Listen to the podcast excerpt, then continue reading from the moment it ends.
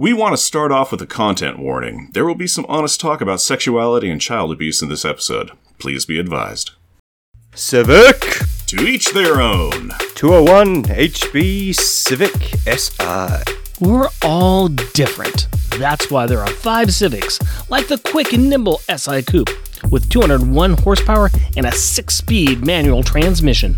The next generation Honda Civic. Civic.honda.com.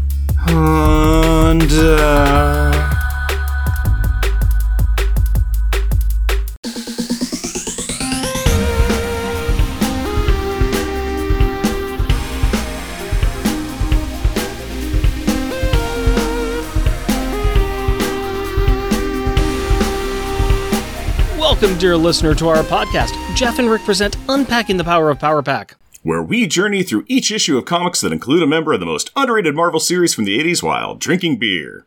Analyzing awesome and amazing adjacent adolescent adventures and absorbing alcohol. It's time to call the roll. We've literally never done that. I know that, but we have a guest this time, and I don't want the listener to get confused. We've had a guest on before. We've had this guest on before, and it's been fine. Yes, but we're also covering issues in a school, and I thought it would be thematic. Fine. Call your roll. Thank you. Alex Power, Yes. Julie Power, I like to read. Jack Power, past, present, and future king of the school. Kitty Power, Blowing stuff up is awesome. Jeff. Oh, uh, wait, that's me. I am Jeff. I am Rick. And I'm Spider Man. Oh, oh, wait, no, no, no. And I'm Waffles. Parker. I didn't want pictures of waffles or kiwis. I wanted pictures of Spider Man. I'm not going to tell anybody out there how long it took us to get to this point. Now, random banter, she ain't got your love anymore. Boom. Random banter time, buddies. Talk to me, tell me tall tales and tantalizing tidbits of trivia today. Well, we have kind of buried the league, but we've got a guest on our show. And It is one of our favorite friends and a return guest, and somebody who's really darn cool. It's Waffles from Waffles and Mates Talk About Things. Waffles!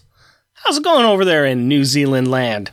Uh, it, it's not too bad. It's a bit rainy and cold, but good thing I got the washing in yesterday, otherwise I would have no clothes to wear. So these fancy duds, you see, are all thanks to the beautiful, wonderful weather here in Aotearoa, New Zealand. Nice. I like how we are just so much alike because it is cold and wet and rainy outside here in Portland, Oregon as well. So, huzzah! We are brothers. Small world. So, welcome back to our show. I really appreciate you coming back on. I know this is an issue that you wanted to do, and it's just a pleasure to see you and talk to you again and to hang out with you. No, it is an absolute pleasure to be back. It has been far too long uh, since we've just sat and chatted, and what better way to catch up with old friends than to do it in front of a live studio audience? You better believe it. hmm We, unfortunately, the fortunately for us, the large studio audience all has ball gags in their mouths. It's really nice because then they can't say anything. They're also tied to their chairs too. So Oh yeah, that's the, the best way of getting an audience is, uh, you know, having that real sort of captive audience in more ways than one. And the best way of having a captive audience is to have a surprise captive audience. We've gone around all week long in our van and collected studio participants, whether they've known about it or not. Usually not. Yeah, well, I mean, and the best thing about it being Halloween is a van that says free candy on it just isn't suspicious at all. Nope, it's the best time. candy with a K. If it was C, candy with the C, yes, that would be suspicious. But when you got the K on there, mm, it is like giving candy to babies, which we know nothing about. No. Basically, we said trick or treat, and then we picked trick. Pretty much. Pretty much. So now that the authorities are going to come and see us about this and many other crimes that we do, uh, what has been new in your neck of the woods, sir? Well, we've just had our elections, uh, and as Nice. of time of recording, uh, so fresh, hot off the presses, the special votes results have just been counted. And so, first thing I'm going to do once we've wrapped all this up is have a look on the government website and see what the government for the next three years of New Zealand politics is going to look like. Either way, I'm not too enthused about all of the options, but that's politics for you. What else is Yeah, new? that- yeah. It's sad when a lot of times when you're like, well, I'm gonna vote this way because it's the best choice of a sad, sad law. yeah, it's it's either the lesser of two evils or the lesser lesser of two evils. I, either way, it it'll be an interesting next three years. Hope for the best. Try to stay as positive as you possibly can. I find that positivity comes through a lot of self medication. I, I still find the funniest thing in the states. You your guys' election season is like two years. In New Zealand, call the election a, a month, two months later. We have a new government. Hmm. You guys are still in your what is it primaries? Did we make a production out of it? It's. It, I Yeah. think it all boils down to like how our sports teams are, where the seasons never end; they just go on forever. I think there's some some place somewhere that I heard it said you have a good three to six months where you can effectively govern before you're actually starting to run for something else. Mm-hmm. Yeah. Oh yeah, uh, that that seems to be the problem where it's just kind of like, well, I got this job, but I've got to keep bankrolling the job that I have, and then hopefully I'll also bankroll it long enough that people then think that I should go into a new position that bankrolls even higher. Yeah, it's just ridiculous. I, I'm going to switch us off politics before we bore every single person who's listening to our podcast. I'm going to mention something that is comic book related and is also what some people might say is a sad thing, but I'm going to say it's a great thing. My parents have finally decided that they are going to move into a retirement center. This is a good thing because it's been needing to happen for a while. So, that being said, my mom is trying to downsize their house to get ready for this my dad, of course, wants to take everything. My mom's like, no, we are downsizing. And so I'm going over to pull things out of their house because that's the only way it's going to get done. I don't necessarily want to keep all of this stuff. I want to downsize myself, but it gets it out of my mom's hair. One thing I was able to grab because my mom said these got to go is two binders that my dad has had ever since I was a little kid. And these binders are really special to me because on the inside of these three hole punched binders is a whole bunch of comic books that have been three hole oh. punched Yeah. into these binders. Rick showed me those last night. He's like, ready to have your heart break? these are classics illustrated, and my dad has all of these things three hole punched. Loose leafed in these binders, and that's where they have been for years and years and years. I remember looking through and reading these things when I was a little kid, before I really knew about comic books. And then when I started collecting comic books and like started to get taught, like this is how you take care of comic books, I went home and looked at these and I started crying. Well, I mean, having three holes punched through every single page of the comic, that's not too bad, as long as there's like no writing on them, right? Oh yes, my dad put his name and the date when he purchased them. Yeah, he stamped those right on the covers of all of them too. So, and these things have been well read and well Yeah. thumbed through. But they're mine. They are all mine. You can all be jealous out there in comic book land with It is my a history that you want to keep. Oh, like Jeff said, he was over here last night. They came over and checked out some remodeling work we got done, but I showed them these things. And he did the same thing that anybody else would when they looked at these, after they got finished crying, of course, is put it up to their nose and take a smell of that just slowly disintegrating comic book smell. The, the, the pages, the brittle pages, you can just kind of see them falling apart right in front of your eyes. That smell of old pages of mm-hmm. text. Mm, love that smell. It's the smell of a used bookstore. Wonderful. Oh, that's nostalgia right there. Just like I'm half a world away, and that description, I can smell it from here. Like Yeah. it is, yeah. It's those fun core memories. Yes. I actually was thinking that this could actually be a fun podcast in the making. He's got these in somewhat of an order. So there's they're mostly in numerical order. Some are missing, some are not. But I think it would be fun to just go ahead and do a podcast on each one of these things. Like starting with like Three Musketeers and going through and talking about it and the artwork and how the story kind of lays out. I think it could be kind of fun. But you know, we're the only people talking about Power Pack. We might as well be the only people talking about Illustrated Classics comics. I mean, it's a niche, but it's. Yeah. It's a niche of a niche. I'll tell you what, I'll listen to it. And yet it's still talking about the greatest things. You're biased, though. What me never know. You got all tied up, uh, on- and you're on the bad end of Big Power Pack, so you're trapped. So that's my comic book news for this random banter. Jeff, do you have anything like that's not politics or comic book related? Yeah. Because, you know, why would you talk about comic books? Oh yeah, I know. I never have time to read those. Actually, I read some miniseries run of Hallows Eve, new character that ma- introduced an Amazing Spider-Man that I had no knowledge about. I was like, oh, there's an action figure coming out on somebody that it's a fun character. That's Yeah, she's Yeah. Kinda, she's kind of neat. But I was like, is this a, a lady hobgoblin? What's this deal? Okay, Spider Man, this is cementing that it's hobgoblin. Okay, no, oh, there's. It's character. She got a bunch of masks from like an inferno thing, and she can turn into different creatures. I'm like, okay, this is kind of interesting. So I read her miniseries. It was all right. Interesting character. So I thought that was Yeah. kind of neat. And otherwise, I'm watching Loki. I do like the girl. Yeah, mm-hmm. watching Loki. I Yeah. do like that character. Yep. have you guys been watching Gen V? I Not have yet. not. I did hear about that. It's Yeah. not bad. I love the boys. I've heard it's really good. I want to watch it. It's. I'm also watching One Piece on hmm. Netflix. Except the way that I get to watch any kind of media at this stage right now is like One Piece is. You know, each episode is an hour long, and I got to see the first episode over multiple days in about four sittings. So I'm like, Gen V, I want to see that. Put it on the pile. Yep. I might try to watch Bodies because I did hear some good things about that too. That's the time traveling one. Hmm, so I might check one. that one out myself. Nice. Once my wife and I get finished rewatching another watch through of Ted Lasso. Oh yeah. So good. Oh, you got to get your Ted So Lasso. good. I have to like watch the heck out of that forever and ever and ever. Okay.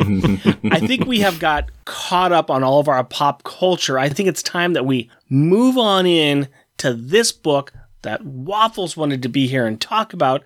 And the only way we can do that is to find out what happened last episode. So, Jeff, hit me one more time, baby. Forgetting what a flustercluck it was when the Avengers recently stopped by the Academy, Hank Pym decides to invite Magneto and the X-Men to the school to help them sort out the monstrous murder of their metal maid. Unsurprisingly, a giant fight breaks out amongst everyone until the fight stops, and then Magneto tells Hank that the murderer was a time traveler or a dimension hopper or something. Then everyone goes back home and no one is happy.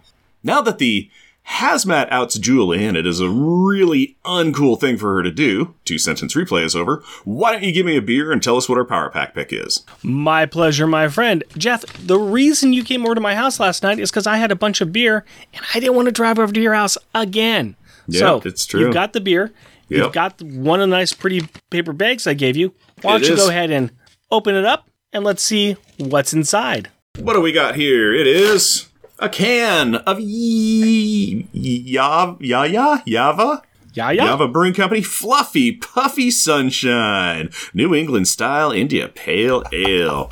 Story time is brewed and canned by Yaya Brewing Company, Spokane Valley, Washington. Hey, I know there. It's a pretty can. It's got nice yellow intermingled triangles with silver starburst coming off of it. It's it's real pretty. And let's see, Fluffy Puffy Sunshine. That would be kind of like a descriptor of what Hazmat would call light speed. I would imagine something in those realms. Everybody in this episode is nothing but fluffy and puffy. Oh, it's true. So happy. Everyone is so Lots joyous. of sunshine. Yeah. fr- from the opening scenes of this book all the way through, that's nothing but fluffy, puffy sunshine. Ain't no clouds in this sky. Over here, not near the academy, but over here, not a single cloud. Irony. Your name is Fluffy Puffy. a true to type New England IPA with a smooth, creamy mouthfeel from heavy doses of flaked oats in the grain bill, citrus taste paired with large quantities of dry hops makes for a genuinely tropical aroma. Very low bitterness. Ooh, 6.5 ABV, 30 IBU. That is what we're drinking tonight. Waffles. What do you got from Down Under? Sorry, you know, close to Down Under. Way down under. Oz, Oz, Oz! Way no, down no, under. no. I have Boss Rainbow Mountain Blend iced coffee. nice. that sounds well good. played. Yes. I like the can too. It's got Uh, a rainbow feel to it, which vibes nicely with Julie. Oh yeah. Boss Coffee Rainbow Mountain Blend is a famous blend in Japan. Crafted, uh, crafted primarily from Guatemalan rainbow mountain beans to create a uniquely balanced coffee. You are all over the world map on that one, aren't you? Japan, Guatemala, and New Zealand. It's an international cast of characters, and so an international rainbow drink. Because why It not? works. Have you had that before? Yes, and it is very good. Okay, excellent. Iced coffee in a can. Ours is very, very, very hazy, fairly opaque. It's very straw colored. It's also super chunky. It smells like an IPA. You can definitely smell the citrus in the hops. yeah. Hey, but that's not bad tasting, though. No, that's a decent hazy IPA. Citrus, flaked oats, and a grain bill. This is smooth. This is nice. You know, this doesn't even say that it's a hazy. It just says New England style India Pale Ale. New England likes uh, chunks and low visibility. The fog has rolled in. Well, it's New England, but I like the very low bitterness. It's not that bitter. It's got the No. hops taste in there, but it's not. It's not punching you in the face. It's got a little citrus tart like a lemon, but it's really, really mild and it doesn't make your face all scrunch up or anything. So And you know what? It is fluffy and puffy. It is. It is. There was Yes. many times we drink beers and we're like, that's not very descriptive. this one is. I think it's the giant head that you have on yours that's giving you the fluffy puffy. And the sunshine is ju- literally the color of it is just bright yellow. It's good. Well- it's enjoyable. I like it. Yeah. I drink more of that. Not too bad. We have some beverages in front of us, some caffeinated, some alcoholic. Will that be enough to get us through this book? Only one way to find out. Opening credit time. Let's do this. Avengers Academy, issue number 23, February 2012. Second Chances. Credits Writer Christos N. Gage. Penciler Tom Rainey. Inker Scott Hanna. Colorist Chris Sotomayor. Letterer Chris Eliopoulos. Editor Jake Thompson and Bill Rosemann. And featuring the staff with Giant Man, Tigra, Quicksilver, and Hawkeye. And can't forget about the students. Reptile. Both versions. Finesse. Striker. Metal. Hazmat. White Tiger. Lightspeed. And introducing X23. Rawr. What the? Yeah, nah, she'll be right. Was that? It could be one of two things. A, my cats all waking up from a nap at the same time and realizing that they are too close to each other. Or B, Tigra and X23 trying to kill each other. Just wait a minute. We like just did an episode with the Avengers and the Avengers fighting. And then an episode with the Avengers and the X Men fighting.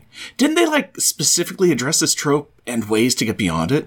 That was like a month ago. Who can remember anything from back then? Plus, this is what the people want. And it is just a test, an evaluation of X23's fighting style and skill, but with no safeties on and real blood being drawn on both sides. But since these are two women who have a history of insanity and losing control, it is entirely reasonable that they can turn off their bloodlust after the evaluation. History be darned. That's just what they do. And they even talk about techniques and choices, such as why aiming for major organs could be better than gunshots, and the benefits of wearing less clothes when you know that you're going to get blood on whatever you wear. Now that I think about it, this was a topic in several of my last performance reviews, and could be the real reason I was asked to leave the premises immediately, multiple times. That horrifies me about as much as this entire scene has horrified the audience of students watching. Wait, what? Why would they want our core students and White Tiger and Lightspeed to watch this bloodbath? What's wrong with you Americans? Man, nobody got time for that lengthy, wide ranging discussion. This is an introduction of Laura Kinney, X23, to the Academy. And what better way to introduce a lethal weapon than to show everyone what it does before you just drop it in amongst the population? Actually, that is a good description of what is wrong with us as Americans, but I digress. And so does this narration. We find out that our point of view for this book will be coming from Reptile, or to be clear, the current day body of Reptile, which is mentally inhabited by the future version of Reptile. We learn a bit about his mission through his angsty reminiscing of what is occurring. He has been sent back to make sure things that happened in his past occur in the way that will lead to the future he came from. Ugh, time travel mechanics. Hang on, I need to go get a bottle of aspirin, and a bottle of whiskey, and a bottle of smelling salts to keep me focused. Yeah, yeah. Reptile is fondly looking at his friends, thinking about how their friendship has all changed because of the, the things that he is going to make happen. But he cannot deviate from that. But he misses his friends. Hand me that bottle collection when you get a chance, would you? I feel like I'm gonna need it. Being from the future myself, I have premedicated. So I'm able to deal with Humberto's questioning the changes he already sees, like why White Tiger is here, and pondering why he does not remember his consciousness being sent to the future, probably to Australia. We don't put up with that nonsense in New Zealand's timeline. After a couple of pages of emoing, we focus back in on Giant Man and X23. Apparently, the idea for Laura to be enrolled here was Logan's. I guess when your dad, aka the older original version that your clone self is derived from, tells you to get out there and be with some other kids, you have to. Even if you were trained to be an assassin from a young age, and will likely kill everyone if your manufactured scent trigger is accidentally set off. That seems to be the argument this young lady has. But she still introduces herself, her backstory, her warning labels, and the standard lawyer disclaimer that if you are dismembered by being around her, well, that's all on you, boo. The crowd of kids pause for a moment and then decide as a group that having a friend who is part Cuisinart, part murder maiden, part emotional detachment, and all cutie patootie would look great on their resume. I would like to point out that Striker is verifying that Axe body spray is not her trigger scent. And of course, it would be that kid's. And of course, it would be that kid that wears Axe body spray. And speaking of which, this starts off a long scene, and the reason I wanted to be on this show. Julie starts to fly over the obstacle course, but Brandon, glad that his choice of deodorant won't result in one lady killing him, calls after Julie and not subtly asks if she is gay. Striker is like a product placement in a movie. He has never done anything subtle in his life. Case in point, zapping Julie with electricity to stop her. The superpower equivalent of grabbing a woman's wrist as she's trying to walk away. And Julie's response is to fly back around and introduce Striker's jaw to her knuckles with a rainbow flyby. Wham! Now she is ready to talk. Or not. After laying him out, she lays out her truth. She is not going to share the intimate details of her sexuality with a perverted little deviant like. Oh, he didn't bring it up to be a pervert. He brought it up because he thinks he's gay. Hang on one moment while I run to a hipster shop and buy a record player so we can get an authentic record scratch here. Uh, no, wait. That'll take too long, so I'll just make this sound instead. Scritch? Julie pauses, but is really not buying this.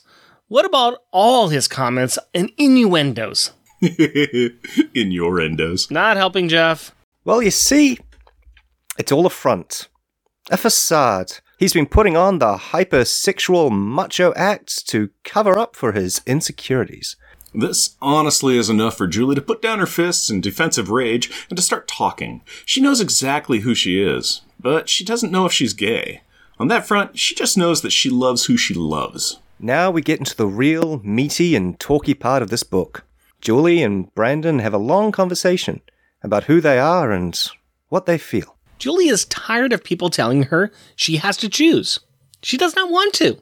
She wants to love who she wants. She has not had time to really identify or to think about all this until now. You know, she's been a little busy being a superhero since elementary school. Brandon just advises her to ignore the haters and do what makes her happy. Speaking about Brandon, he has a much rougher backstory. He was a child actor without a dad, but with a manager who seemed to really care about him. And in time, his caring manager started touching him inappropriately. It was during one of these occurrences that his powers kicked in, killing his molester. So, yeah. Brandon is a bit more complex of a character than we thought. He's kind of like a deep fried onion. He has layers hidden under a breaded crust. Burdened with guilt of killing someone, tying in his sexuality with his trauma, and he is hiding all of this with jerky sexist attitude? I do not know where I'm going with this sentence, but here I am. Oh, that is okay. Julia's got this. She's been listening to Brandon, and she's pretty sure that no one has the power to make you something that you're not. Um, I hate to be that guy, he says as pushing up his glasses, but I am pretty sure there are a number of characters in the Marvel Universe that have exactly that power. Okay, Purple Man Rick, but that's not what she's talking about. Like I said before, Brandon did not have a father figure, and he really liked how his manager paid attention to him and seemed to really care about him. And before he started doing what he did. Again, Julie is amazing here. She's pointed out that this is not his fault. This man used Brandon, and that is wrong. And she is sorry. That's what Brandon needed to hear. He breaks down, and Julie holds him. Phew. Well, I think we can unpack all of this for later. But for now, the two have obviously become pretty close, and they both promise to be allies to each other. And all this was watched by Reptile. He was told by future Brandon that he had to see this. That may be some serious pranking or ego, and I'm not sure exactly which. Well, what other mischief can Reptile watch and or cause? How about hitting a hat trick with Hazmat, Metal, and X23? What can possibly go wrong there? I mean, Laura is the new girl who is very cute, dangerous, and forward, while Hazmat is jealous, prickly, and has a power that keeps her away from everyone, and Metal is a little thick and oblivious. Oh, wait. Hello, love triangle, you beautiful basic plot elemental shape. It starts out simple enough. Metal had killed some Nazis, which can happen, and is afraid that he's going to turn into a serial killer or something. Hazmat wants Laura's thoughts. If there's one thing a Wolverine knows, it is about killing. And Michigan. Wolverines know a lot about Michigan. I don't get that joke. Neither do I, Waffles, but that's not new when you're around Rick. So, while Hazmat is proud of herself for soothing Metal's troubled soul with news that killing for a purpose is okay, Reptile walks up and drops a seed of concern into Hazmat's ear. Watch out, Hazmat. Looks like you've got competition. That lovely seed takes root in the fertile soil of a fragile young woman's view of herself. It drinks deep and quick in the nutrients of doubt, uncertainty, loneliness, and hate. Then it grows into a gnarled plant of jealousy. Dang! Put down those brushes and paints, Bob Ross. We see your dark little unhappy rain clouds. Operations Lurk and Confusion are complete. Now it is time to infiltrate. There's another event that is vital to the future that Reptile has to get involved with. Oh, is it buying stocks? Is it betting on sporting events? Oh, is it toppling a government? No, it's helping the Avengers save a mutant kid who is being harassed by a group of purifiers. Ugh, boring. Hey, Waffles, there is nothing boring about stomping on armored bigots picking on a defenseless kid. Fine. Think global, but start local then. Giant Man, Tigra, Quicksilver, and Reptile trounce these reinforced religious rejects rapidly, only to watch in horror that the reprobates would rather blow themselves up with an all consuming fire than be taken in. The object of the mission, the young mutant kid named Jimmy, accepts the Avengers' offer to come back to the amazing academics' sprawling estate with free food and housing and beachfront property, rather than staying on the streets. A sound and logical choice. From the file that Hank was sent, it appears that this kid is an orphan who was never adopted and quit going to school. The kid has had a tough life, but since he is a mutant, maybe he'd be better off with the X Men? Nice. Newly established school pawns off first safe kid to crosstown rival. Is their PR being run by the Sinister Six? Reptile, showing that he is the adult in the room next to Giant Man and Hawkeye, suggests asking the kid what he wants. What the kid wants is a bowl of ice cream right now. And, besides the ice cream, he wants to stay here. Oh, yeah, but after the ice cream? Kid has priorities straight. Reptile offers to show the new Avenger his room. Hank and Clint think that Humberto is showing real leadership. He is actually setting up a partnership of evil. Nice. When Jimmy and Humberto reach Jimmy's new room, the mutant kid morphs into his true form. If I were to describe it, I would say Have you ever seen my favorite movie, The Thing? Oh my god, did the kid turn into Wilford Brimley? No, no, Rick. More like the mutated dog monster. What is wrong with you? The kid can turn into a rampaging monster, not a rampaging diabetic. I was going to say more like Toxic Avenger. And I am talking about both Rick and what Jimmy looks like. You both are so mean. This kid Jimmy is actually hybrid, a character that has been kicking around since the early 1980s. He's a hybrid human and dire wraith who has fought with the ROM and the X Men. That would be why he did not want to live with the X Men. I thought it was because the purple on his skin would clash with the yellow and black uniforms. Hybrid has sussed out that Reptile's consciousness is from the future, so why should he not just kill him now? Oh, this is easy. There is an order of things that has to be done, and Reptile is offering him a school full of prey to eat, minus some selected friends. Sounds like a deal to me. But, as stated, I am partially evil. And speaking of which, what is happening in the future? Nothing much. Just that a child is broken into the room where the future Academy members are plotting evil, and we find out that she is the daughter of Finesse and Reptile. What? We are going to go ahead and dive headfirst into the cover of this issue. Gentlemen, we made it through the synopsis. And what are we looking at here? We're looking at a Wolverine being thrown right at us. Who wants to Yes. Oh, that's a Fastball fastball special, special. if ever I've seen Yeah, one. yeah, yeah, yeah. Who wants to describe the cover, aka the fastball special? Waffles, you're the guest. Please go at it. Oh, I would be delighted. From our point of view, the reader, we have an X23 coming straight at us, claws extended, clearly being thrown by Mettle in the background. It's just nothing but uh, pure rage and fear inducing, if ever I've seen it, but simple, elegant, clean, beautiful. Yeah. Avengers Academy. X23 joins the Avengers Academy. I mean, that's it. Yep, it's uh, it doesn't happen in the comic, but it could happen, and I bet Mettle would love to throw a cute girl across the a parkway or something. Yeah. Who knows? Maybe they're playing lawn darts, and they're playing the most dangerous lawn da- lawn darts of all.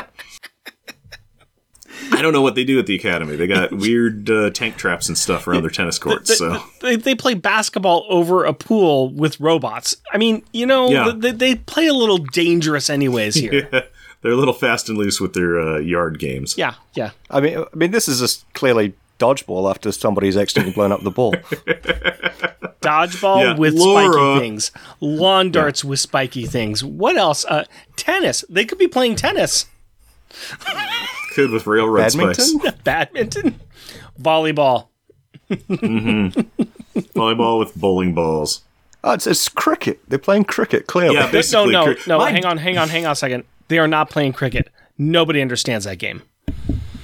well, that's the point. But people love it. I like this cover. This would definitely be a cover that I wouldn't mind having on my on my wall. It's a good one. It, I, I will say it is a painted cover, and it, there is a bit of a a cleanness with Laura's face. I mean, they kind of do the the thing. How can you tell your Laura's young? It's because they have no wrinkles or creases on her face at all, which yeah, it makes her look young, but it also makes her look like she has had an injection, a body injection of Botox. What was funny on that is she had her lips thinned, not plumped. Yeah, So, so I guess she did the Botox first, and then later she'll have to get the uh, the collagen implant. hey, what can I say? Uh, beauty standards are harsh, even for superheroes.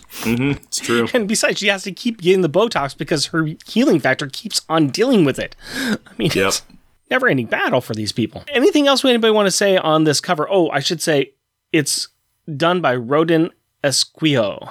We'll go ahead and start off with the talk first, I guess. You know, might as well not walk around it. We'll just go ahead and talk about it. I'm sure you got things you got to say, Waffles, because you wanted to talk about this book, right? I I did, and and if you'll allow me to get quite vulnerable for a second, Please. and also just a warning to the audience as well. You got the content warning up up top, but this is going to be quite raw.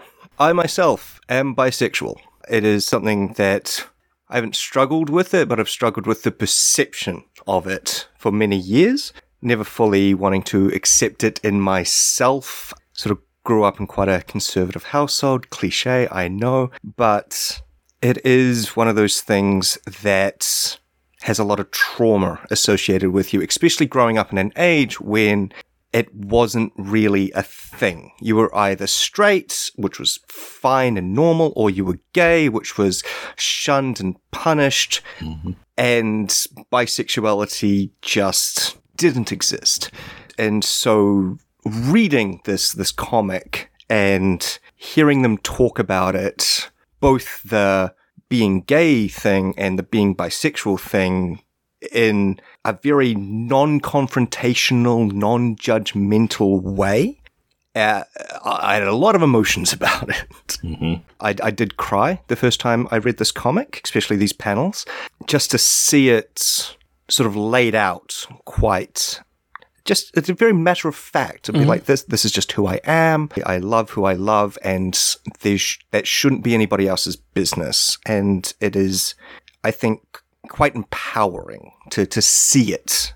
It especially in such a way. There is like a lot of, you know, toxic masculinity tied up into that, which we, which we see with Striker and the dismantling of that, the discussion around that. And it, it's, it's just, a, it's a very, I know it's, it's a very rare. Th- it's becoming more common these days as more and more representation is happening, which is great.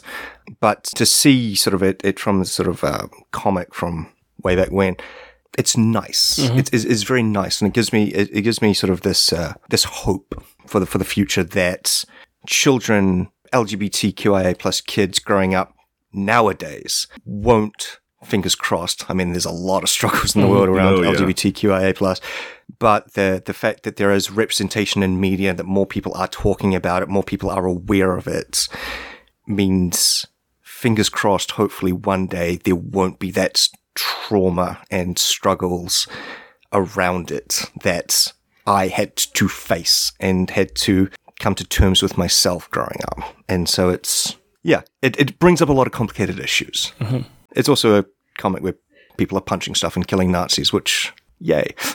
It's something everybody can get behind. I want to first off say thank you very much for sharing that with us. I appreciate it.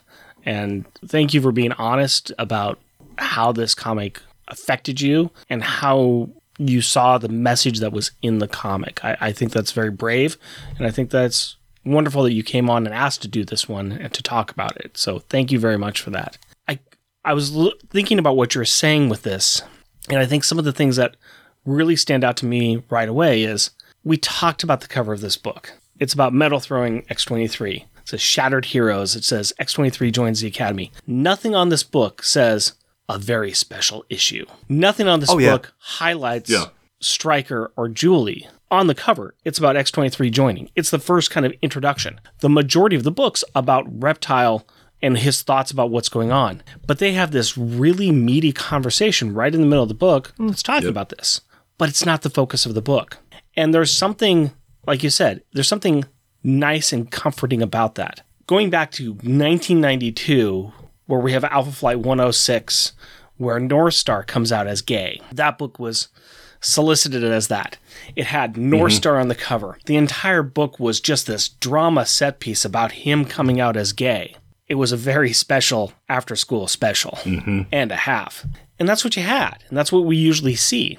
We have a lot of conversations now about what is acceptable for kids, what is acceptable for literature, what is acceptable to have in front of people. We have a comic book that, once again, is talking about this as a matter of fact issue. It is one of the things that the kids are dealing with, along with having powers, making adult decisions, killing people, being taught the right way, having forces against them. And then there's also the hey, and we talked about it last issue too. Hey, I like this person. I want to have a relationship with this person, but I don't think I'm ready for it yet. And then there's also, well, I want to have a relationship with a person. They're same sex as me. Is that going to be okay? Is that going to be frowned upon? Mm-hmm. What's the image that I'm showing to the world? Why am I showing this image to the world? There's a lot of these things that are going on, and they are the more relatable issues than I've got superpowers. Metaphors, everything, of course.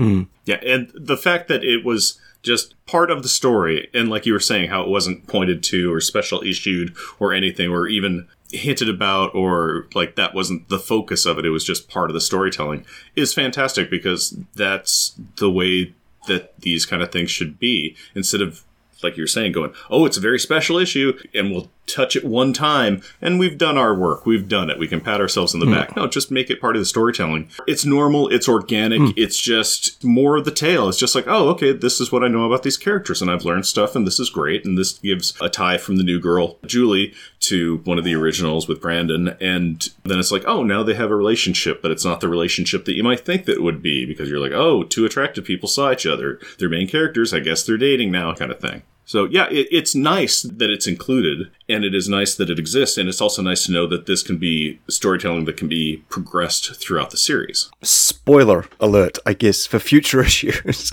the fact that this plot point isn't left here. It's not a kill your gays situation where character comes out as queer, it's this whole big thing and they die at the end, which is an uncomfortably common trope. But mm-hmm. the fact that both of these characters have plot points going forward that deal with their sexuality and and I'm not going to spoil it in interesting ways.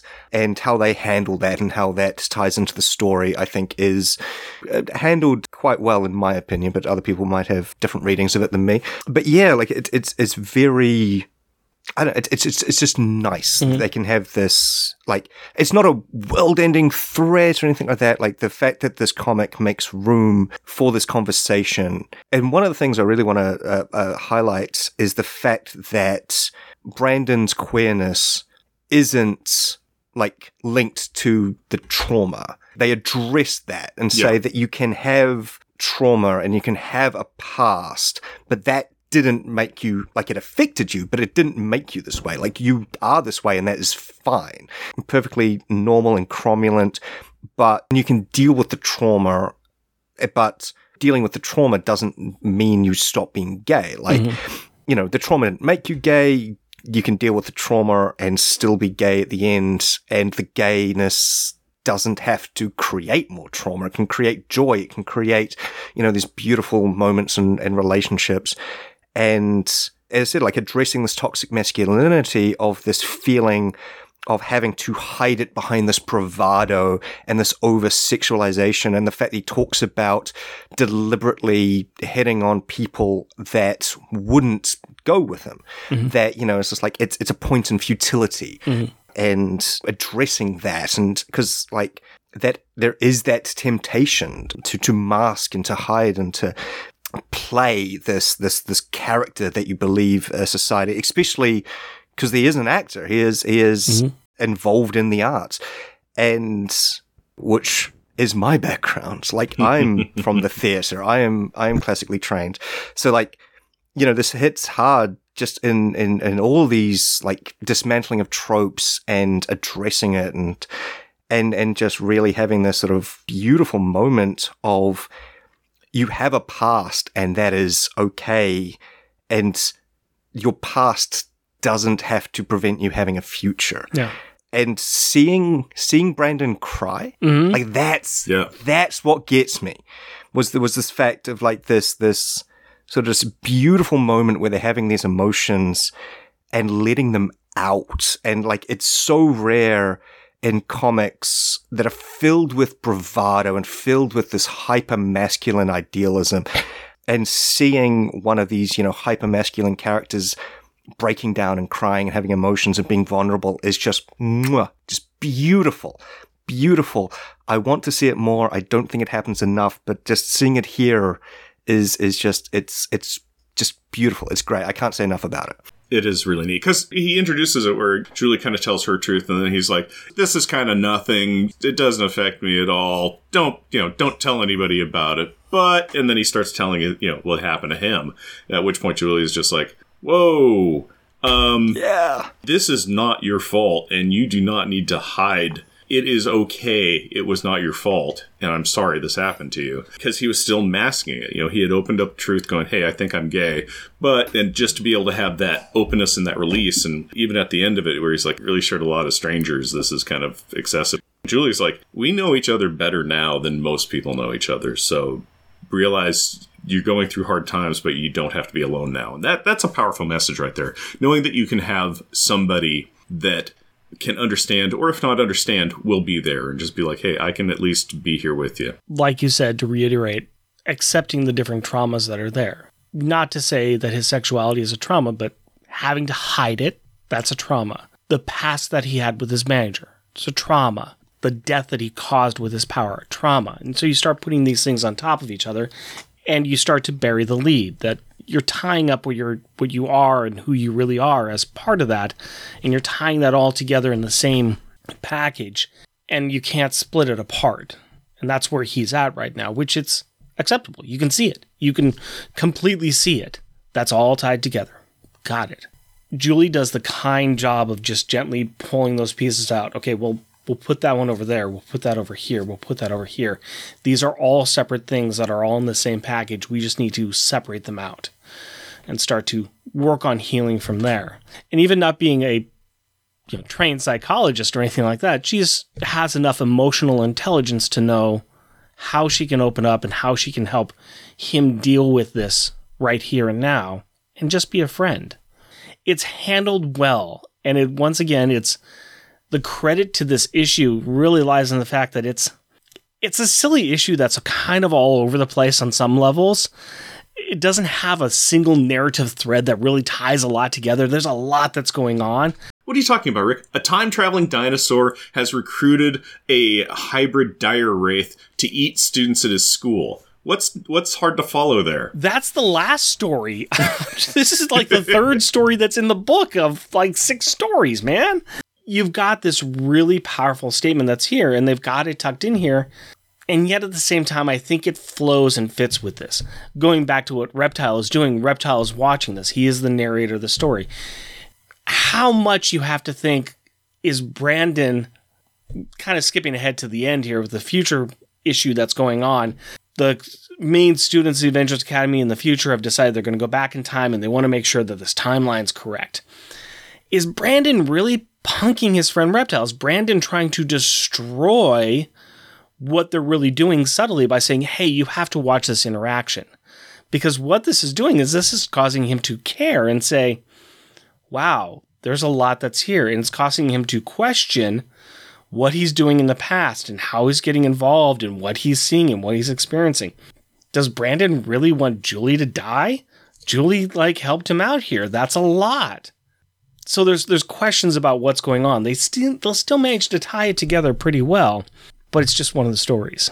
Like the implications of all the future stuff is that all of those relationships have broken down and mm-hmm. that that they are only together through convenience and like how often have you ever thought about trying to go back in in the past and fix a relationship that fell apart or you know go back and redoing stuff and every day at least twice an hour is, is so related having this opportunity to go back and being stuck in the fact of like if i you know, screw up one iota, then the whole future is going to be different. So I'm, I'm very constrained in what I can do.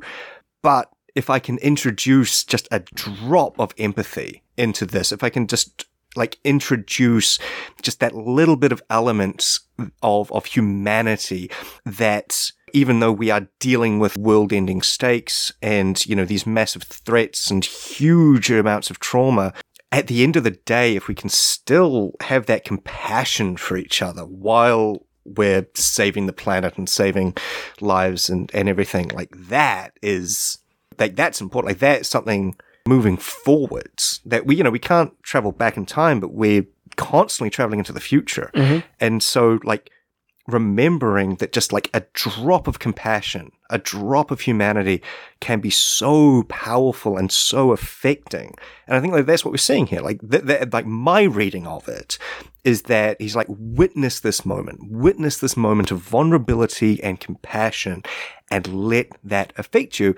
And once again, not spoiling future issues, mm-hmm. but it has an effect like this goes somewhere. Because thinking about that, Striker also let their kid Maria into the lab. It was like, oh, she's sick. Yes. I couldn't stop her. Yes. It's things like that. So that is kind of interesting. You're saying this because they don't say who is trying to keep the future the way that it is, but it honestly seems like it's the worst possible timeline. So I'm kind of like, what's so good that they have to save by ruining everything else? Because it's like, oh, hey, Reptile and Finesse had a kid together, but Finesse doesn't let Humberto call her by the name anymore. Hey, gosh, I wonder if uh, if I told Mettle about what's going on, going to happen in the future, if we could still be friends. Oh well, you know, just so many different things, and then it's like introducing the horror known as hybrid into the school. Feast or prey or hunt on other students except for a select few. It's just like, it doesn't seem like you're trying to keep something good alive. Because he even says, Humberto even says, he's like, how many times have people wished that they could travel back to high school knowing what they know now? Yeah. But instead of making it right, I have to keep it the way that it was. It's like at that point, I also don't understand why would you, you would travel back in time because you're just going to possibly change things. But that's you know whatever. That gets an entire thing about the future, the, the future affecting the past, and which timeline is this? And are you going to believe Back to the Future laws or Avengers Endgame laws on changing time and reality and that kind of thing? And he, you already are changing it anyways because you've got your future self in there affecting things and it's not going to get affected Yeah. the right way and you've already come down there and realized oh i didn't remember white tiger being here how could i forget that Yeah, it's already changed. it's already changed so Yeah. you've already Yeah. screwed up you've already failed so you know what why not try to make the best of it then hmm one other point that i want to get to is my favorite Gin Blossom song, and that's Hey Jealousy. What do you guys think about the entire love triangle thing that Humberto is kind of starting here? You got the weird relationship between Hazmat and Mettle, and you got Hazmat just not being that sane of a person, anyways. She's got very fragile Yeah. ego. And Yeah. then you've got Laura there who's just being Laura, and you got Mettle there just like, oh, I'm a big dumb ox. Thoughts? Other than Laura like making him feel good about his murder rampage spree that he went on. Okay, he called some Nazis in mech suits. She's like, okay, I'm not an. I consider myself an expert on very few things, but killing is one of them. Here's more story. There's a difference between killing to protect people and killing because you get a thrill out of it. You did it to protect people. Yeah, but I got, you know, I did feel a rush when I, after I'd done it. Yes, that's the adrenaline and people can get addicted to it. What does it make you feel like when you think of it now? He's like, I'm like, I want to hurl. She's like, you're n- not getting a, you, Right. you had a rush, but you're not becoming addicted to it. This is something you don't want to do. He's looking at her just, you know, because she's just kind of like, here, let's process what you're feeling and give you some, you know, emotional basis on that and some concrete structure to work on. And he, you know, so he's looking at her like, hey, wow, you know, like that really helped. Thank you. I don't think he was just like, hey, wow, thank you for justifying my murders. You want to grab a malted sometime? No, I think he was just looking at her like, Yeah. wow, she's helping me. He's not thinking of her in any way other than as like, oh, somebody help me when he's got his girlfriend there. I think Yeah. we've all got that. It's just the piece that's added in there is Reptile coming in and just adding a little bit of fly to that ointment Yep. and causing mm-hmm. Hazmat to go off the rails for Mm-hmm. no reason except that she's a Hazmat. She's hazmat, and it's kind of what she does, and she's very twitchy. I personally have a soft spot for these teen books. Like, I love Avengers Academy, Champions, like Young Avengers, any like X Men teen books. Um, Strange Academy is, is quite good. And it's this is just one of the most like, it's just one of the tropes that comes with the territories is you gotta have those love triangles you Yeah. gotta have those miscommunication uh, errors of these two people are very clearly in a relationship. This person is very much not interested but the drama. And and so it it, it feels very much like the writers dropping off like ticking off a checklist of oh we've got to have a love triangle in there somewhere. I don't like i really like Mettle and hazmat as a relationship like as as like physical metaphors of like him being sort of this this very sort of soft-hearted person behind this very tough exterior, her having a toxic personality, as as well as literally being toxic to anybody uh, who she opens up to, and. I'm fairly sure, and correct me if I'm wrong, in like past issues, they've had conversations about whether they're together because they actually like each other or whether they're together because, like, literally they're the only two people that can be in a room without killing each Pretty other much, yeah.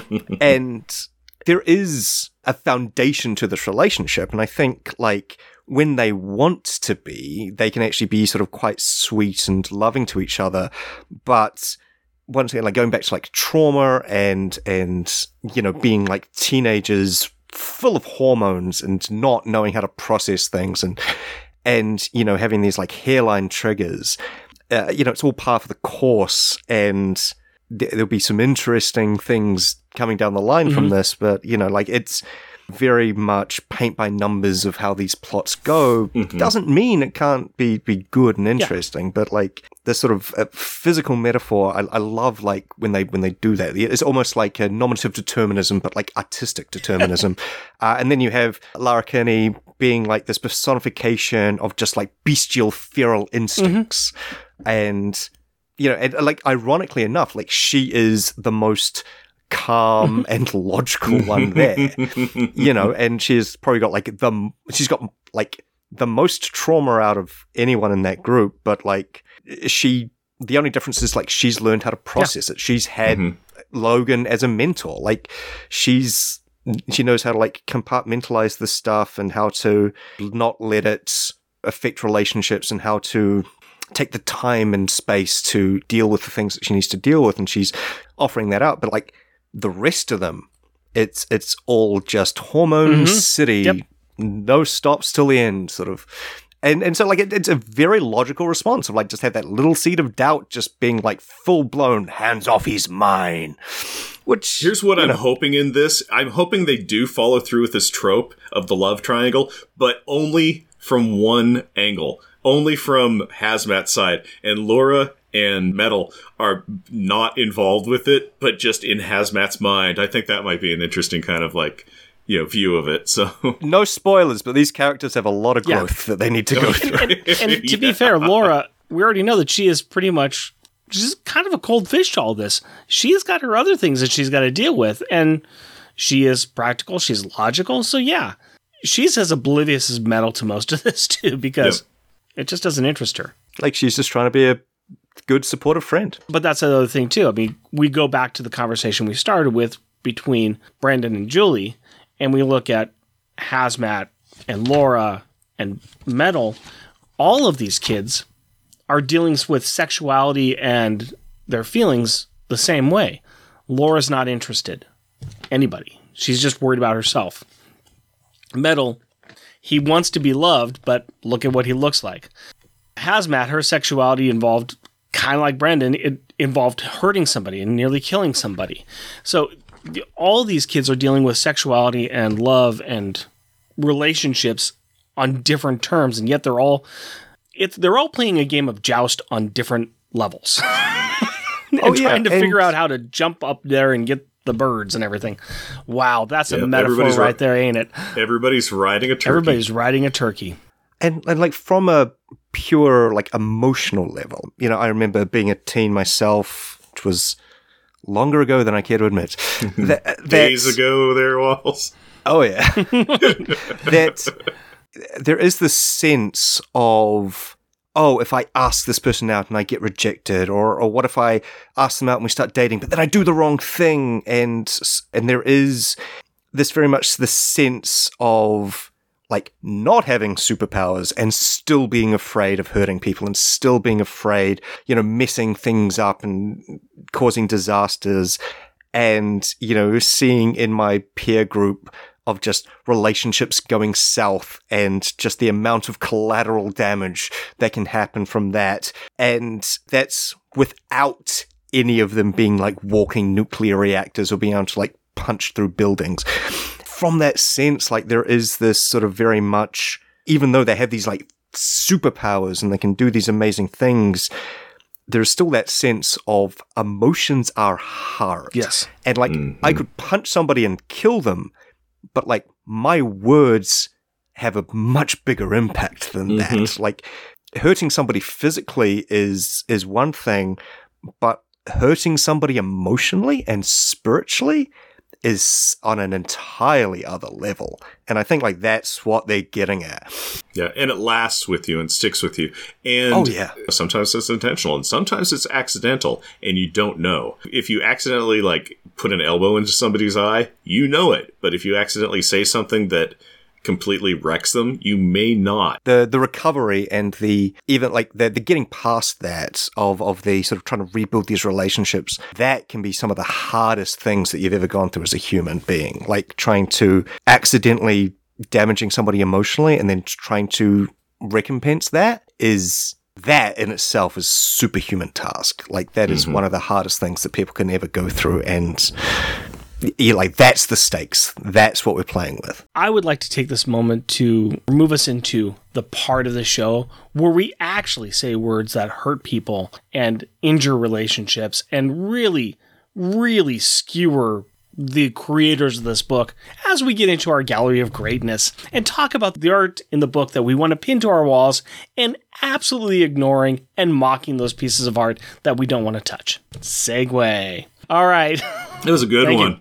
It was a it good was one. a, ve- kudos kudos let's talk about some good joke art in this book. I know we've got some. Waffles, you're our guest. Do you got some joke artwork that you would like to point out to us? Yes. Marvel Unlimited, page 15, at the very bottom, Giant Man looming large in the background as Quicksilver is, is running fast, and I, I call it looming large. Yeah. It's just, it's a very weird perspective. It is a little fisheye. I actually think that's funny because I also looked at that on Marvel Unlimited. That's my back one of my backup best ones. I called it Quinjet because they're all rushing to and fro around the Quinjet. So I like that one a lot. I, I if I it, it is very dynamic. It's Yeah. extremely dynamic. I looked at that one a lot. I could not even put that into my backup or good art one. I didn't know what to do with that one, and I was pretty sure somebody would bring it up. It is ridiculous, and and it's Giant It. Man. He's bent over and he's got this goofy look on his face. It's the pose. It's the fact that his arms are bent out backwards like he's Naruto running. Like it's and the position of the Quinjet with the giant man behind him,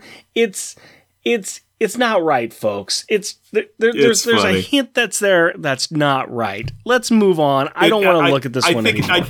I, no, I do think it's funny that uh, Waffles picked that as his joke backup, and I picked it as my backup best. I think that's funny because I do totally see where you go. This is a joke. yeah, Jeff, what do you got for a good joke one?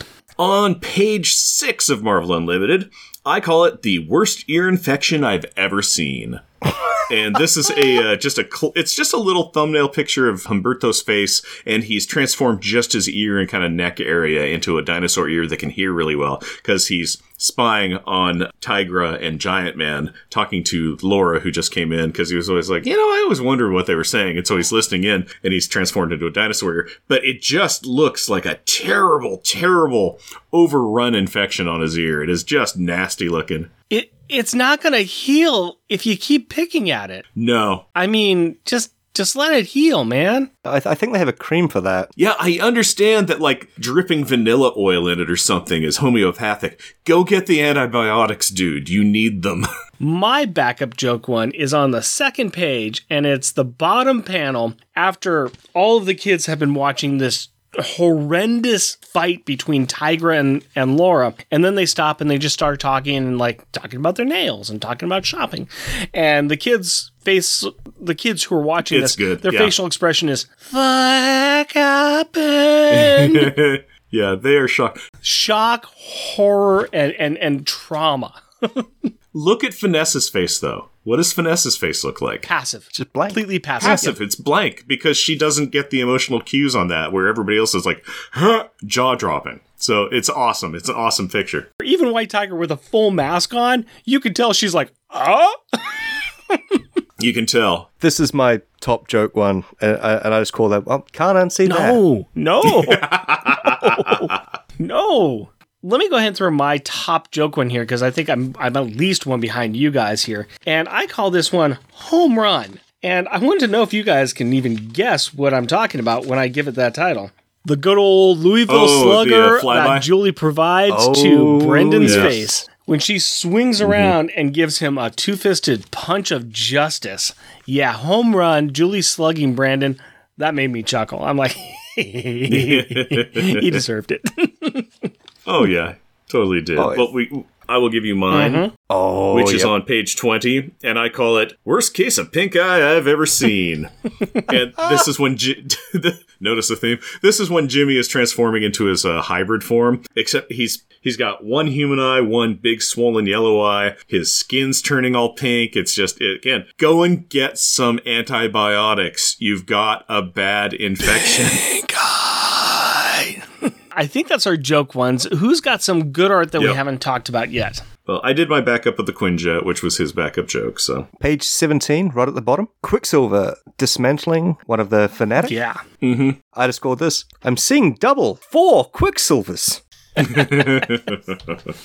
There was a lot of really good art in this book. There was Yeah, a lot like- of really good art. Hard to choose, but that's my mm-hmm.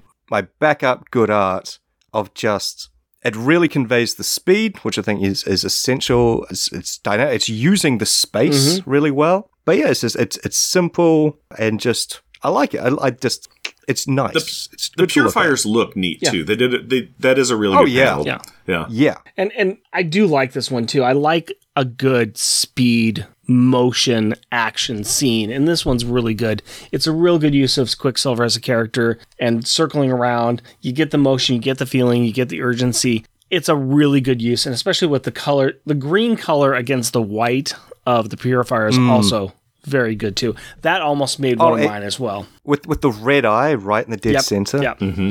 I think that's what that's what sold it for me was just the fact use of color, but just like the the red eye draws your eye to it, and then the quicksilver's around. Just it's really dynamic. It's really well uh, positioned. I yeah, it's got and like it, you could see the passage of Yeah. time throughout it. Like you can see the the cause and effect of this the very like very rapid dismantling, which which is fun. Speaking of rapid dismantling, my backup art was the first page, the Mm-hmm. the up close and personal bloody fight that's going on between Laura and Tigra. I liked it. I mean, you, you're you're seeing Laura's blades all bloody. She's got her foot up. She's about to just stab Tigra right in the face.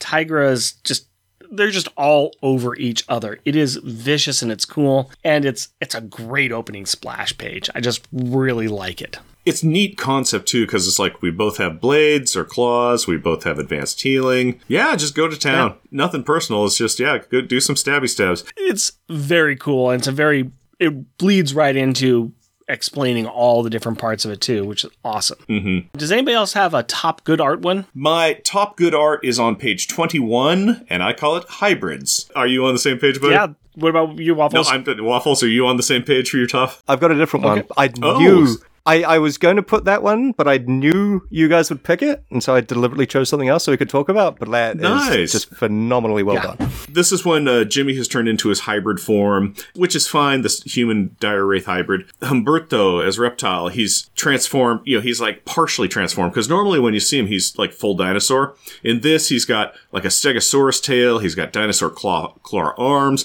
He's got like not a Triceratops.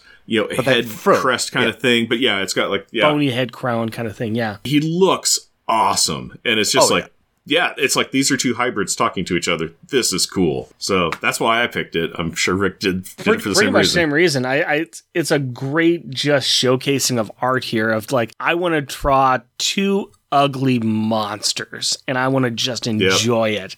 And it's great for that. It's right out of a monster EC book or something like that. It's it's great. it's pretty neat what you got there, Waffles? Page nine, top right panel. It's very simple. I call this one finger gun stun. it's Julie Power being completely stunned and it's just this this beautiful look uh, like finger coming out at the audience face of just this the ultimate expression of just huh this is after uh, julie was reading the riot act to yeah. Striker and striker's like i think i'm gay. Mm-hmm.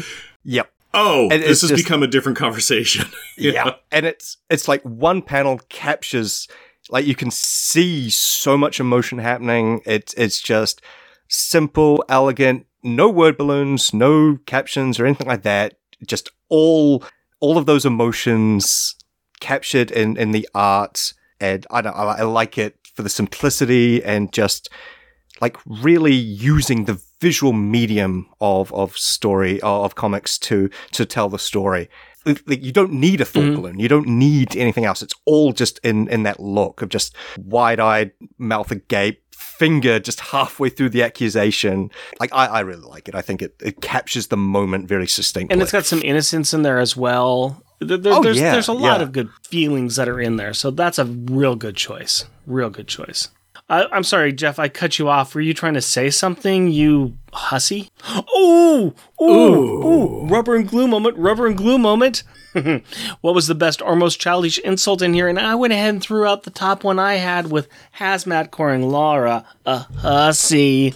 Mm-hmm. mm-hmm. Mm, that was my top one. Yeah. That was my top one. It was pretty devastating because Mettle didn't understand what was going No, on no, no, not, not at all. Not at all. Not at all. and she's dragging him away and he's like i what, huh Uh, Waffles, what do you got? What's a good rubber and glue moment or a good backup one that you got in this book? my backup i i went a bit non-conventional Okay. but it's from Julie Powers. You might recognize the art. That hurt you, little wham. Yeah. Yeah. when words can't do it, fists and do the talking for you. She was about to insult him. but her fist got Oh, in the way.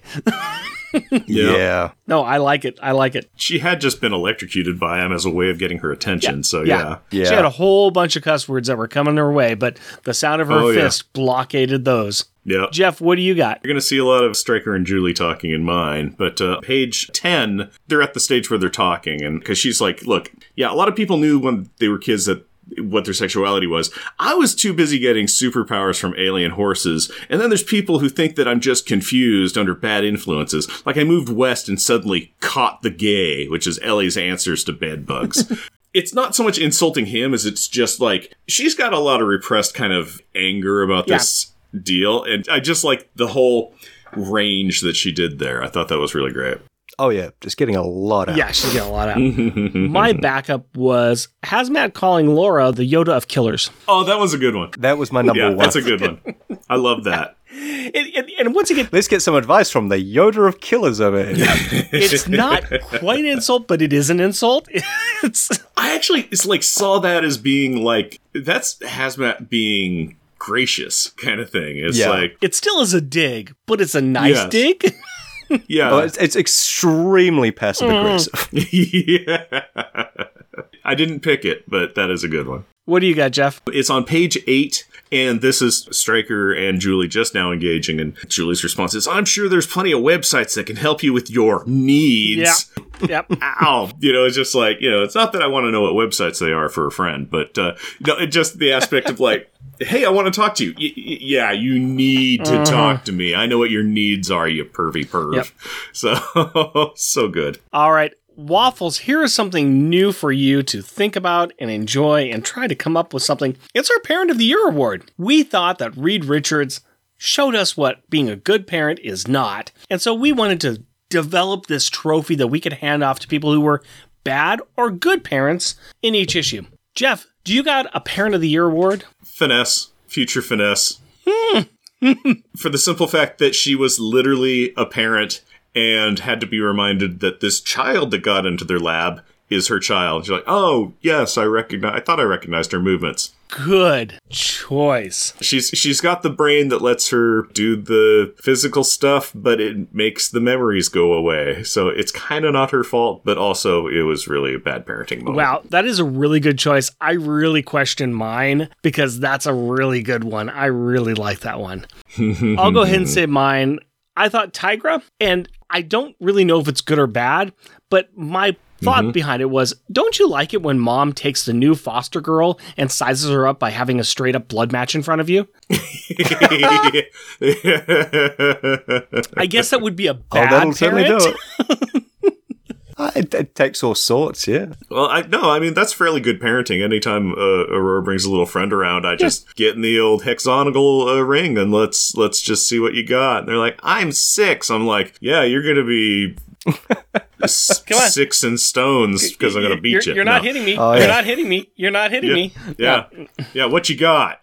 Waffles, who do you think is a good parent or a bad parent in this book? I've got two that I was tossing Okay. up with. I, I guess I will do my joke backup one first. The very appropriately named, uh, so not appearing in this book, Logan, for enrolling X23 into the academy. I think education is important, and enrolling your ward into a school is always a good parenting thing. Yep. I like that choice. That's a that's a solid That is good. choice. My uh, second serious answer, reptile. Something, something, something time traveling to preserve the timeline in which your kid exists. Yeah. Anybody willing to, to travel back and relive childhood trauma certainly has some paternal instincts. Yeah. Yeah, he did it all to save his kid. I'm sure that's going to be the uh, the outcome of the story. He's like, I need to make my kid exist. I'm sure that's going to be the outcome. I'm sure it'll all work out perfectly fine. oh, it's going to go. It's going to go so It's gonna go so well. Let's talk about the most popular and most shunned, the best character and the worst character in this issue.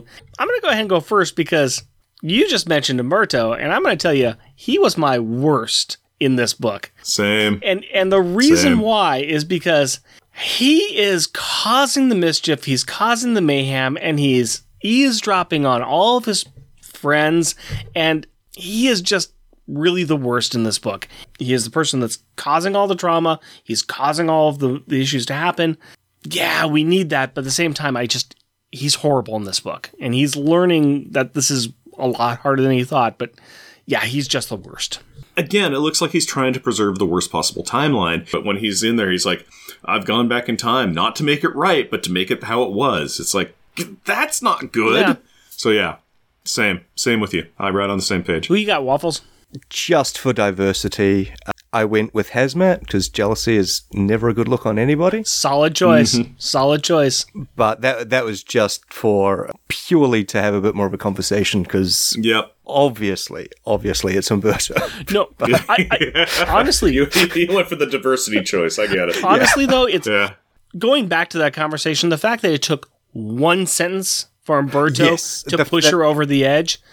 the the fact that she was already thinking Yeah, it. yeah. The fact Yeah. that like yeah. Yeah, it, it didn't take much for her to go over there. He's like, this is this is the easiest thing I had to do all day. Push. Oh yeah. It would have been even better and dumber if he had just like walked up and just said, "You should be angry," Yeah. and and then she was like, "I am angry about Actually, this." even worse, all you need to do is go by and go. That's it. yeah. That's it. Um, hey, what time is it? Oh, that's on that Laura Yep. Hussey. Oh, that had us. Yeah. I'm gonna be shocked if we don't all have the best one here. Julie, J to the U to the L to the I to the Julie. E. All Yep. right. Julie. around the horn. Julie is a Yep. good friend. Yes. That's it. That's it right there. Not trained in it, not not trying to stand out and solve the issue. She's listening and she's talking. She's a violent enemy and a and a care, caring friend. Yep, yep, yep. Hey, we all agreed on something. That's cool. Mm-hmm. Hey.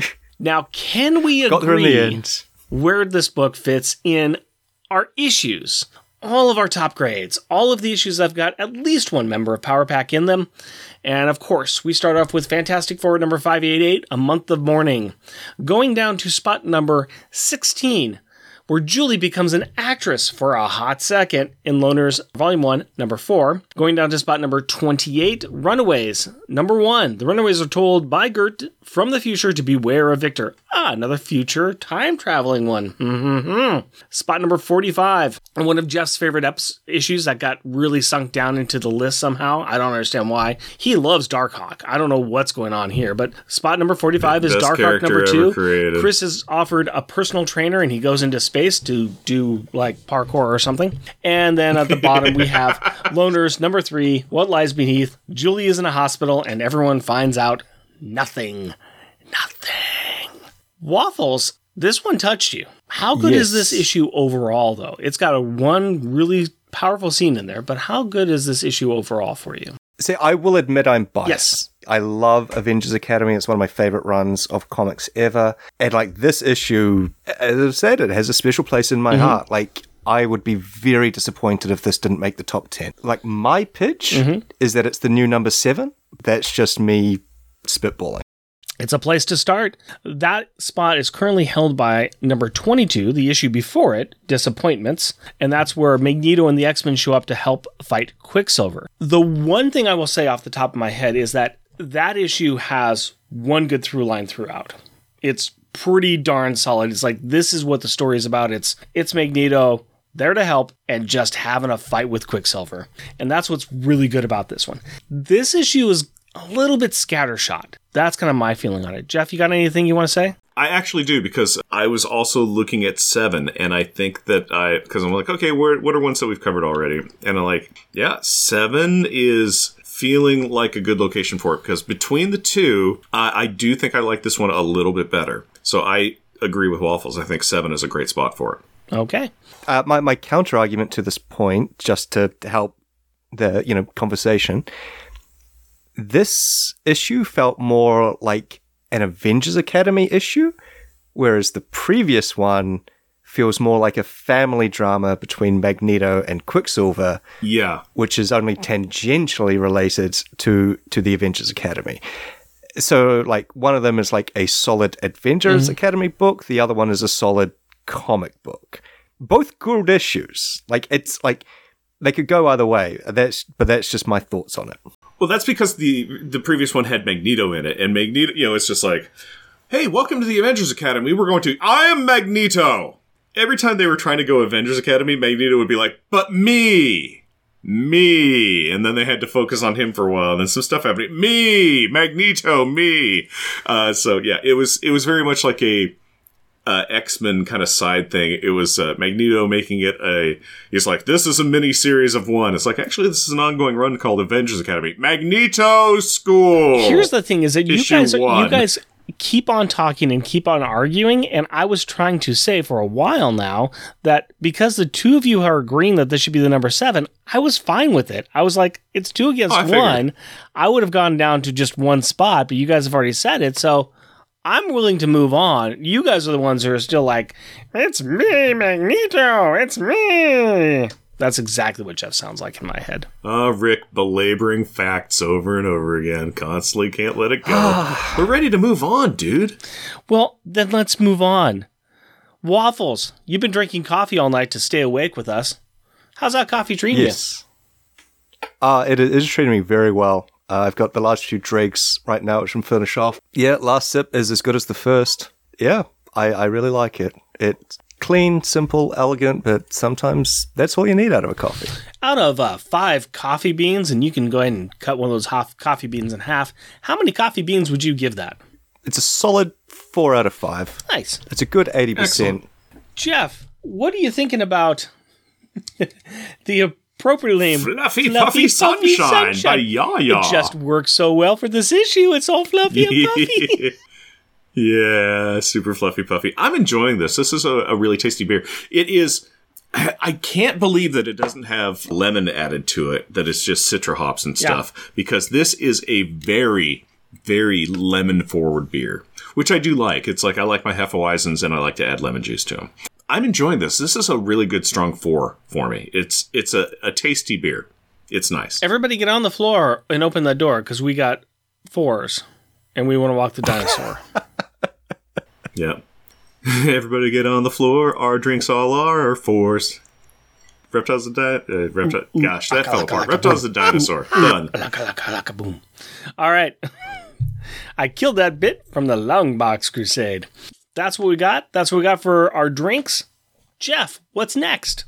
Well, while Rick killed that segment, we're going to go to a new segment that absolutely kills it, which is Kids Perspective. And that's where Rick talks to his now 13 year old daughter, Carrie, about the issue that we just covered. So, Rick and Carrie, take it away. Hello, Carrie. Hello, Daddy. How are you today? Good and you? I'm doing very well. I'm especially happy that I get to talk to you about a comic book. Yup. You ready to talk about this simple little comic book that's just out of nowhere? Nothing special about it? Sure.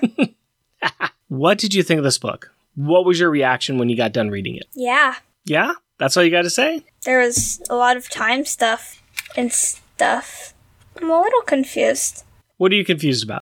This kid reptile, like, he saw the future somehow and then. His future self has been teleported into his younger self's body. So, future adult version of him Oh. who has all of his memories from the future, he is currently inside his younger self. So they've switched, and now he needs to make sure everything happens again? Yeah, he's trying to make sure that certain events occur so that a specific future happens. Okay. So, that being said, does that make a little bit more sense then about what's going on in the book? Yeah, a little. Okay.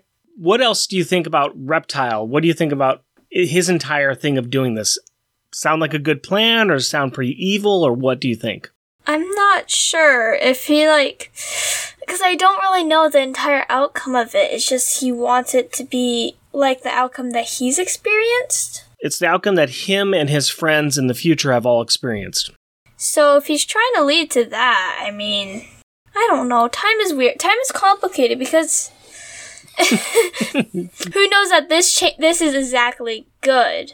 Right. There probably is some things that are a problem in the future. Forcing the future to go a certain way is probably not going to be the best thing. Also, he grabbed like a demon or something. Yeah, we'll get to talk about that character next time. But I think there's other things we could probably talk about in this book. What else big happened in this book? Striker and Julie, like, they had a talk about the LGBTQ kind of community, sort of. Yeah. Brandon was asking Julie to help him because He thinks he's gay, right? Mm hmm. And she's like bi. She's trying to figure that out herself, isn't she? Mm hmm Yeah. What did you think about that conversation? What did you think about their interaction with each other? I think the way Striker introduced it, like how he just immediately started, yeah, that was a little weird. Like how he tried to get him, her to talk to him. Like you don't need to Mhm. like hurt someone, just do that. But, anyways, but I think them having that talk was kind of a good thing because they just need to sort of kind of reach out and help each other, sort of. Kind of gives like an, a connection. It's them talking to each other, being supports for each other, and also trying to figure out who and what they are, correct? It's kind of like a counseling session, but with someone your own age. Yeah, it's good to be able to have those conversations with people who are open and willing to talk to you and willing to to help you when you need help, correct? Yeah. Did you think that it was good and appropriate? Like how serious it was. Yeah. Do you think it was okay in this comic book to talk about that? yeah, I think it was okay because Marvel's already pretty serious at some points, so people have probably already gone there and done that, so. You don't see it too often. Yeah. And a lot of times people don't like these kind of conversations to occur. Because they're really serious. Well, they're serious, and some people think that they don't belong. Some people are, remember, some people are against. Yeah, it's also it's also pretty strong for people who have really strong opinions about it. Correct. So it may not be good in that sense, but I feel like that's something that, and I don't want to like make anybody hate me for this, but I feel like they shouldn't have to be afraid for that. No, you shouldn't. And these are conversations that people are having anyways, and it's perfectly fine to have those conversations with their friends and to talk about it, and it's perfectly fine to read about it and see people like that represented in many different forms of media. Yeah. Right? Yeah. All right. Yeah, any questions for me? Nope. Any other questions or concerns or thoughts about this book? Mm, not really. Okay. I mean, did you enjoy it? Did you like reading it? Yeah. Now that you understand some of the timey-wimey stuff? Yeah. Let me get this straight though. You were confused about the time you were confused about the time traveling and, and, and Reptile's role, but you were not confused at all about the conversation between Brendan and Julie. That was kind of a conversation that didn't really drop you completely somewhere that you didn't know. They kind of put some background into it, and yeah. And it's something that can really happen in real life, right? For people like them, probably having each other is the best thing they can have experiencing these things. So, I would agree with that. Okay, that's all the questions I have for you then. Thank you very much for your time, Carrie. you're welcome. I love you. Love you too. Ah, happy birthday, Carrie. I know, so many things, so much stuff candles, and dinosaurs, people, and hybrids. I hope you didn't get a hybrid car for your birthday. You're too young for that. Shout out time. We'd like to recognize those listeners that take time to write in or leave us a review. This is for episode 145, where we covered Avengers Academy, issue number 20. Charles Gears, Jeff Polier. Jeremy Daw. Justin Steiner, Limax7, who says, I've noticed that hardly anyone in the Marvel Universe actually learns. And that's in reference to uh, people going to school. This is true. They don't go to schools to learn anything, they go to get in fights. Yeah. Fact. We're seeing it every page here. Every page. We also like to thank those fantastic listeners that give us a few bucks here and there to keep doing the show, to keep us in beer and bandwidth. And that includes adorably astonishing and amazing Andrew Burns, Cheerfully cheeky and charming Char Logan. challenging cheesy and chuckling Charles Gears, destructive and devastatingly delightful Damian Witter, Dynamically dangerous and devious Doug Jones. intelligent, interesting, and innovative Isaac Perry, jesting, joking, and jovial Jeff Polier, Just jealous and jeweled Jeremy Daw. Muscly, mighty, and meticulous Matthew Birdsey, mythical and magnificent monologuing Matthew Laserwitz, Steely, salty, and steamy Sailor Bear Sodar. sad and sickeningly silly Shag Matthews, tyrannically terrifying and tame Tim Price. Way, way wordy and wobbly Waffles, who's also handsome and present at the moment. These are facts. They're written down. Uh, it's true, it's in the script. Weird and wonderfully wacky Wind. Next issue, we'll be covering Avengers Academy, issue number 24. And uh, check out some of the old shows I did with Monthly Monday Movie Muckabout on Longbox Crusade Network. I'm not doing them anymore, but yeah, check out the old ones. They're not too bad. And after you're done with that, go on over to check out our merchandise, which is available on Redbubble. Go to redbubble.com and search for Unpacking the Power of Power Pack. Waffles, can you tell the wonderful people what you do and where you're at on the internets? If you enjoyed my silliness, uh, sometimes sincerity in this uh, episode, you might enjoy my own little improvised comedy podcast called Waffles and Mates Talk About Things. Episodes come out when I have the time to make them. It's effectively me sitting down, sometimes with good friends of mine, and just making up silly jokes. It's fun if you like that sort of thing. Uh, you can find me on the internet as NZ Waffles or Waffles the Magic. And I will honestly say that it is the best and only podcast that I listen that comes out of New Zealand. Jeff and Rick Present is a bi weekly self produced podcast recorded in front of a live studio audience in Portland, Oregon, and Christchurch, New Zealand. If you would like to interact with us through the magic of the internet, you can do so through Twitter at Jeff and Rick Present, Blue Sky at Jeff and Rick Present, our Facebook page, Jeff and Rick Present, our email address, Jeff and Rick Present, all one word, at gmail.com, or at our website, jeffandrickpresent.wordpress.com. Also, our YouTube channel is at Jeff and Rick Present. And if you would like to help support our show, we are on Patreon. You can find us at patreon.com, Jeff and Rick Present, all one word. We are also a proud supporter of the Hero Initiative and we'll be donating 10% of our Patreon donations to this great cause.